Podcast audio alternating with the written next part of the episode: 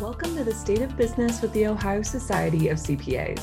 I'm Jessica Salerno, Senior Content Manager at OSCPA, and this is the show where we bring you the latest news impacting the business and accounting world from top experts. In this week's episode, we're going outside of Ohio and hearing from Paul Neiffer, a CPA and principal with Clifton Larson Allen in Washington. Paul specializes in income taxation, accounting services, and succession planning for farmers and agribusiness processors. And he's a regular speaker at national conferences and contributor at agweb.com, a site that delivers business information on American agriculture. Paul told me about his passion for agriculture, common misperceptions about farming, what it's like to run a farm as a business versus a lifestyle, and what CPAs who are interested in the agriculture niche need to know. He also recently started a podcast where he interviews farmers and experts in agriculture called the Farm CPA Podcast. Here's what Paul had to say. Started the Farm CPA Today blog clear back in 2009. And then because of that, uh, you know, I, I became a columnist for uh, Top Producer magazine, and then I was reaching out to him. And I said, "Hey, I think it would be a good idea to have a uh, a podcast called the Farm CPA, and we can sort of dive into, um, you know, whether it's with a farmer, with an expert, or whatever it might be." So, no. That's awesome, and I'm curious. Um, in reading your profile, how familiar were you with, you know, agriculture, farming um, when you came to the accounting profession? Well, I grew up in a farm in southeastern Washington state, which is where I'm currently based. My wife and I own a 200 acre little working ranch in southeastern Washington. Uh, we also own farm ground here in Washington, Iowa, and I'm just in the process of buying another 360 acres of irrigated ground in southwest Missouri, believe it or not. So uh, I, I had a pretty good background in ag growing up on a farm uh, actually seriously considered going into farming instead of becoming a CPA, but uh, decided to become a CPA. And it was interesting. My dad thought that that was because uh, uh he only had an eighth grade education. He was actually born in 1912. Uh, he was uh, 47 when I was born. So um, because of that, he thought that being a CPA was better than being a farmer. Now, whether I agree or disagree with that, but you know that was what he thought would it would be a good profession for me to go into. Wow, and it sounds like too. I mean, it sounds like obviously you were so so close to farming, but that you have a real passion for it. Oh yeah, yeah. No, I my my favorite my favorite activity as a CPA is actually going out and visiting farmers on their farm. I I did. Oh, I'm just trying to think. I had one of those yesterday, or no, two days ago. Uh, I had, I think I had another one last week or two last week. Uh, you know, that's that's my idea of um, even even on a vacation. Uh, I was actually uh, my wife and I were babysitting my my five month old grandson and my two and a half year old granddaughter up in northern Idaho, and I went out and visited a new farm client at their uh, their ranch. So that was that was my my idea of a vacation. Then it sounds like um, you're in the right right niche. Then. yeah, yeah. No, I would. For me, it, it has definitely worked out. Uh, uh, like you say, that's my passion. Uh, I, I love farming. Uh, now there's times where farming can be a little bit of pain, especially if, as a farmer, you know, you're sort of at the mercy of the market. I mean, you don't set your price. You know, most manufacturing companies, to some degree, now they have competitors, but to some degree, they're able to set their price, whereas farming has to be given a price. They're told, here's your price, take it or leave it. So now, now that price can vary up and down uh, for most commodities. Now, some commodities get set, but uh, for most commodities, it can vary up and down. So, you know, they really don't have any control over over their revenue. They have control over their production, but they don't necessarily have as much control over their revenue. And over the years, if there was someone listening to this podcast, um, an accounting, an accountant, a firm who were interested in getting into the agriculture business, they were interested in those clients, what would you say they should be aware of? You know, they really need to understand, especially from the tax side, that there are many, many parts of the tax code that are specifically rated, related to farming. Uh, you know, if you don't have that experience in understanding those provisions, you can end up hurting your uh, your farm clients. Secondly, where a lot of I think CPAs out there uh, have gotten better, but certainly with the CFAP program, the Coronavirus Food Assistant Program last year, and then uh, MFP from the year before, um, the interplay of tax law and the farm program payment limits has become more and more pronounced. A lot of farmers qualified for much larger payments, but because of their structure that we had set up for tax purposes, you know, the structure might have worked for tax purposes, but it doesn't work for farm program payments. So you really need to understand, you know, what what is the income tax rules, what are the estate rules, because farmers typically are land rich and cash poor, which means, you know, there's certain estate tax planning that might be more applicable to farmers than to other clients. And then what is that farm program payment? So those are some of the key areas that they really need to understand before they really dive deep into it. They really need to get some good training on that. And like you mentioned paul you have uh, a real passion for farming and agriculture so i'm curious how would you say that you've seen this industry evolve over the years yeah it's it's evolved um, you know certainly technology is getting more and more used in agriculture and even by us as, as CPAs or tax preparers. Um, you know, the, the, the idea of some a farmer, a, large farmer sitting in a tractor all day or sitting in a combine all day really isn't applicable. They really become more of a logistics manager. You know, they're out there managing the farm operation, not working on the farm operation, so to speak. Uh, the regulations, you know, whether you're talking now, like in our state, we're dealing with overtime. You know, farmers now have to start paying time and a half once they go over a certain number of hours. The water regulations, the spray regulations, the fertilizer regulations. Uh, also, a lot of farmers are transitioning from regular farming over to organic farming. That's a three-year process, and and there's a lot of regulations associated with that. Uh, plus, you know the the lack of of labor just trying to get people that will work on a farm operation uh, the the immigration issues they're dealing. So it, it has definitely evolved. Now they're still involved in the process of planting a kernel of corn or wheat or rye or oats or soybeans or whatever it might be and watching it grow and and nurturing it. But uh, it, it, is definitely much more i think much more of a business. Uh, I think before it was probably, let's take my parents. Yeah, they ran it by like a business, but it might have been more of a lifestyle for them. Uh, these days, in order to make a living in farming, you can't treat it as a lifestyle. You have to really treat it as a business. And I think that's definitely how I've seen it evolved a little bit. And that's so interesting. And, and earlier when you mentioned, you know, maybe someone's uh, perception of, of a farmer would be them sitting in a tractor all day and you know that's not really the case anymore. Um, what are some misperceptions that you think people still hold about farming? Well i i, I think the misperception is that uh, you know that they're wearing overalls and and you know it's it's sort of like uh, um, green acres or that or mayberry rfd or whatever but no they're they're very uh, technologically advanced uh, uh, you know, they're dealing with large amount of money. Uh, you know, some operations might be managing, you know, 10, 50, 100 million dollars of transactions. You know, there's lots of farmers out there that are that large. Um, you know, they're they're they're mapping their their all of their ground. They're doing yield uh, analysis. They're determining uh, do we want to go into uh, specialized fertilizer application where we might uh, put you know 200 pounds on in this area and 100 pounds here and 50 uh, pounds there. Sort of call that the prescription.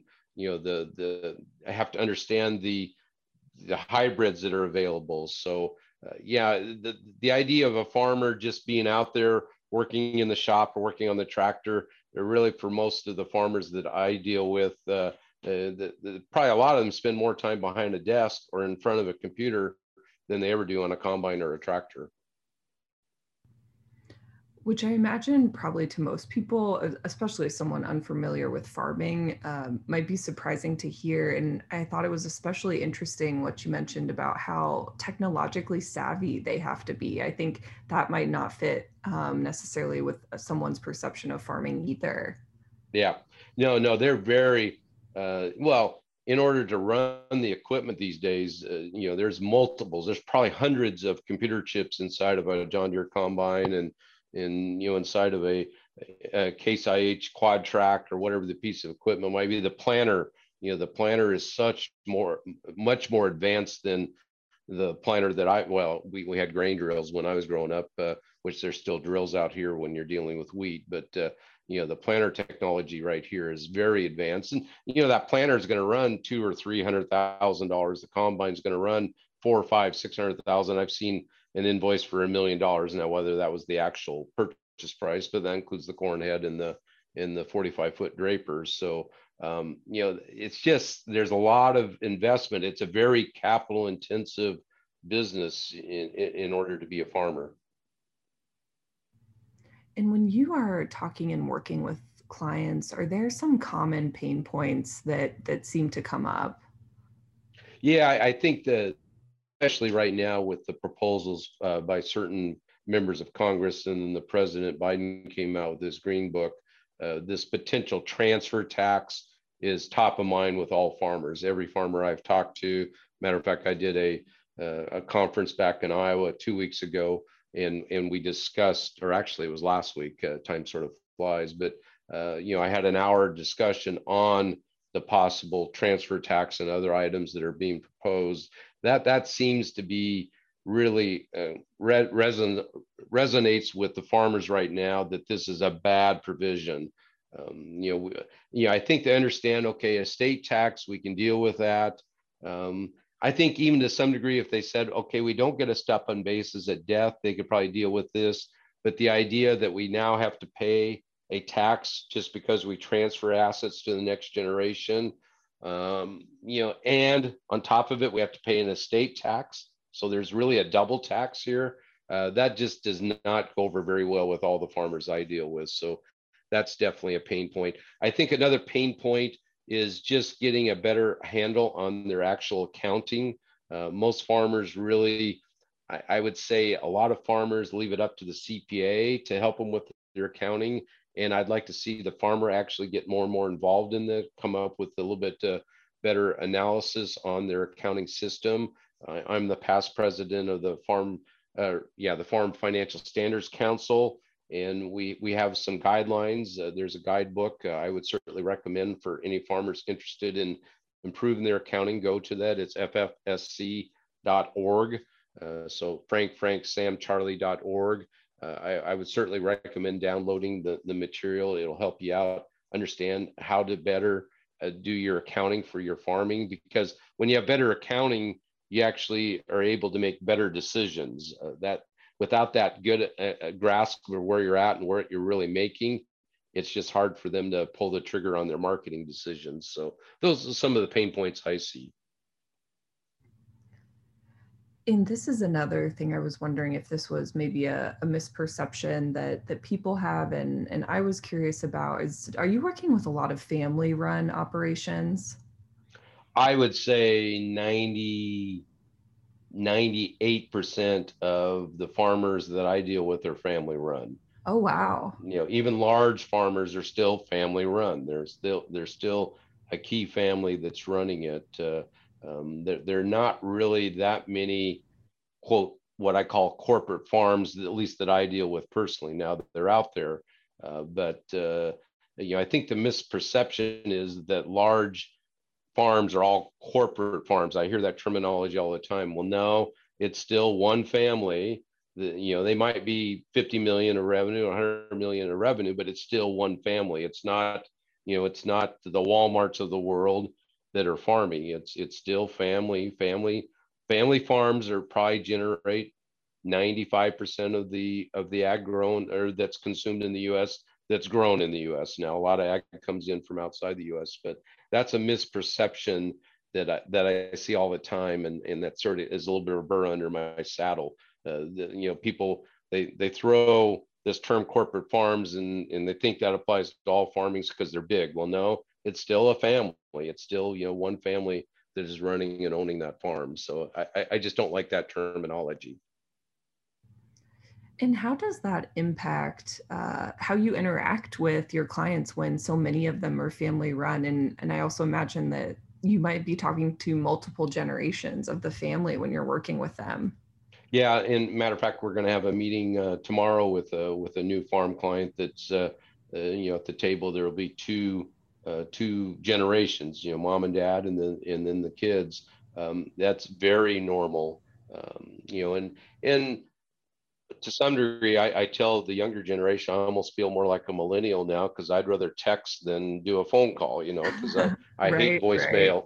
voicemail tags. So uh, yeah, and and and I think it does help to have a farm background. You know, when I'm when I'm talking with them, um, you know, they can bring up terminology that I understand, and I can throw out terminology that they understand. Now, when we get in the accounting side, it's a little bit different. But actually, the younger generation they're much more i won't say i shouldn't say much more but they're they're likely to be more inclined to even embrace technology even more to embrace uh, having better accounting records and account systems and so on so I, I actually enjoy working with all the generations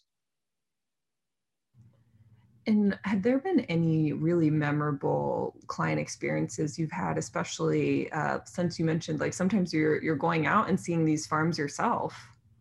You know, I, I'm I'm going to say um, some of my um, best memories are riding combines with my clients. Now I'm out here in in what I call um, steep country. I grew up on a farm that had 45, 50% slopes. Uh, I was actually riding a combine last year with a client of mine, and we slid down the hill. Now we didn't slide a lot; we probably slid 20 or 30 feet, but that's that's always a, a fun experience to be in a you know a 40,000 pound combine and still sliding down the hill.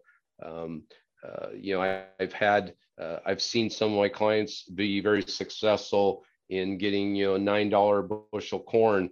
You know, uh, uh they shared that with me. Uh, you know, I've I've I've gone on trips with lots of my clients. Uh, you know, I've had clients that uh, that we were involved in helping them sell part of their farm operation and, and they were very successful in that so I, I, wouldn't say there's anything that really jumps out at me as being wow, earth shattering, but it has certainly been lots of great experiences. Uh, just being out on a you know a ranch out in whether it's Montana or Wyoming or or Nevada or, or Oregon or Washington, and and then being on farms in Oklahoma, Iowa, Missouri, uh, North Dakota, South Dakota, all over. You know that that's the one thing I really enjoy being a more of a I'm going to call it a national farm CPA. Um, I have clients not in all states, but pretty close to all the all the states in the country, and and I enjoy getting out and meeting them. So that's that's some of the memories I really enjoy. And like you mentioned, I'm sure it it really helps for for those farmers that you're working with like you said that you speak their language that you understand a lot of you know their day to day and what that looks like yeah and and and I think that's uh, partly why I've uh, really have dived into the farm program side of it because again, a lot of CPAs understand the nuts and bolts of a tax return or understand QuickBook and so on. But really, if you don't understand how the structure that you set up for your farmer is going to impact the possible payments and those limits, because there's multiple moving parts on that payment structure side, uh, you know, you can really do a disservice to your clients by setting up an LLC when in reality a general partnership was really what you needed to do or whatever it might be. So, um, and and and also now I got to admit, you know, if I'm if I'm visiting some type of specialized crop, you know, I may not understand how radish seed is grown and harvested or ginseng, but I still understand, hey, they're using a disc or they're using a plow or a chisel plow or a tractor or some type of harvesting equipment. And I usually pick that up fairly quickly. Oh yeah, definitely. I mean, it makes sense that you know some of at least having a general understanding of those things would definitely transfer over to to different crops, even if you aren't, like you said, like intimately familiar with that. Yeah, yeah. And looking ahead into the rest of 2021 and even next year, what do you think? What issues will be top of mind for your clients? Yeah, the, definitely the top of mind is is whether there's going to be major tax uh, reform uh, being passed this year. You know, likely major tax laws always wait till the end of the year. now with the, with the progressive slash Democrats in control. They're trying to push it through, but they, they still don't even have any type of agreement on infrastructure. Uh, so, yeah, and we know what Biden has proposed. We know what some of the senators proposed, but you know, there's there's a very, uh, you know, the Senate is basically 50-50 tie. Now, uh, Vice President Harris can break that tie, and then over on the House side, uh, the de- Democrats only have five five majority, so they only need you know five of them to decide or six of them to decide. Hey, I'm not going to go along. Um, so I, I I don't think there will be major changes, but there will be some changes, and some of those changes could affect agriculture, and the effect could be material. Uh, that's really going to be top of mind. Is this this uncertainty as to what's going to happen with income taxes? The one thing uh, when I was doing my seminar last week, I, I got up in front of the, of the audience and I said, here's the one thing I can guarantee taxes are not going down. We know they're not going to go down. They're going to go up. We just don't know by how much and who's going to be affected. So that that's really top of mind. Also, you know, I, I think uh, farmers, you know, they've had about seven years of really bad pricing. And I'm talking grain farmers in general right now. And, you know, the last year or so, maybe a little less, but, uh, you know, we've had a really strong rally in pricing. Uh, I think what farmers really want to try to do now is bank some of those profits um, because you have to bank it in those good years in order to take advantage of it in the lean years. Uh, you really make your money in the lean years. The good years are designed to, you know, to provide that cash cushion that you need to take advantage of those opportunities in the lean years. So that's that's certainly some of the discussions we're having with farmers right now. Thank you to Paul for taking the time to speak with me about what it's like serving farmers as a CPA. Was there anything Paul said about farming that surprised you?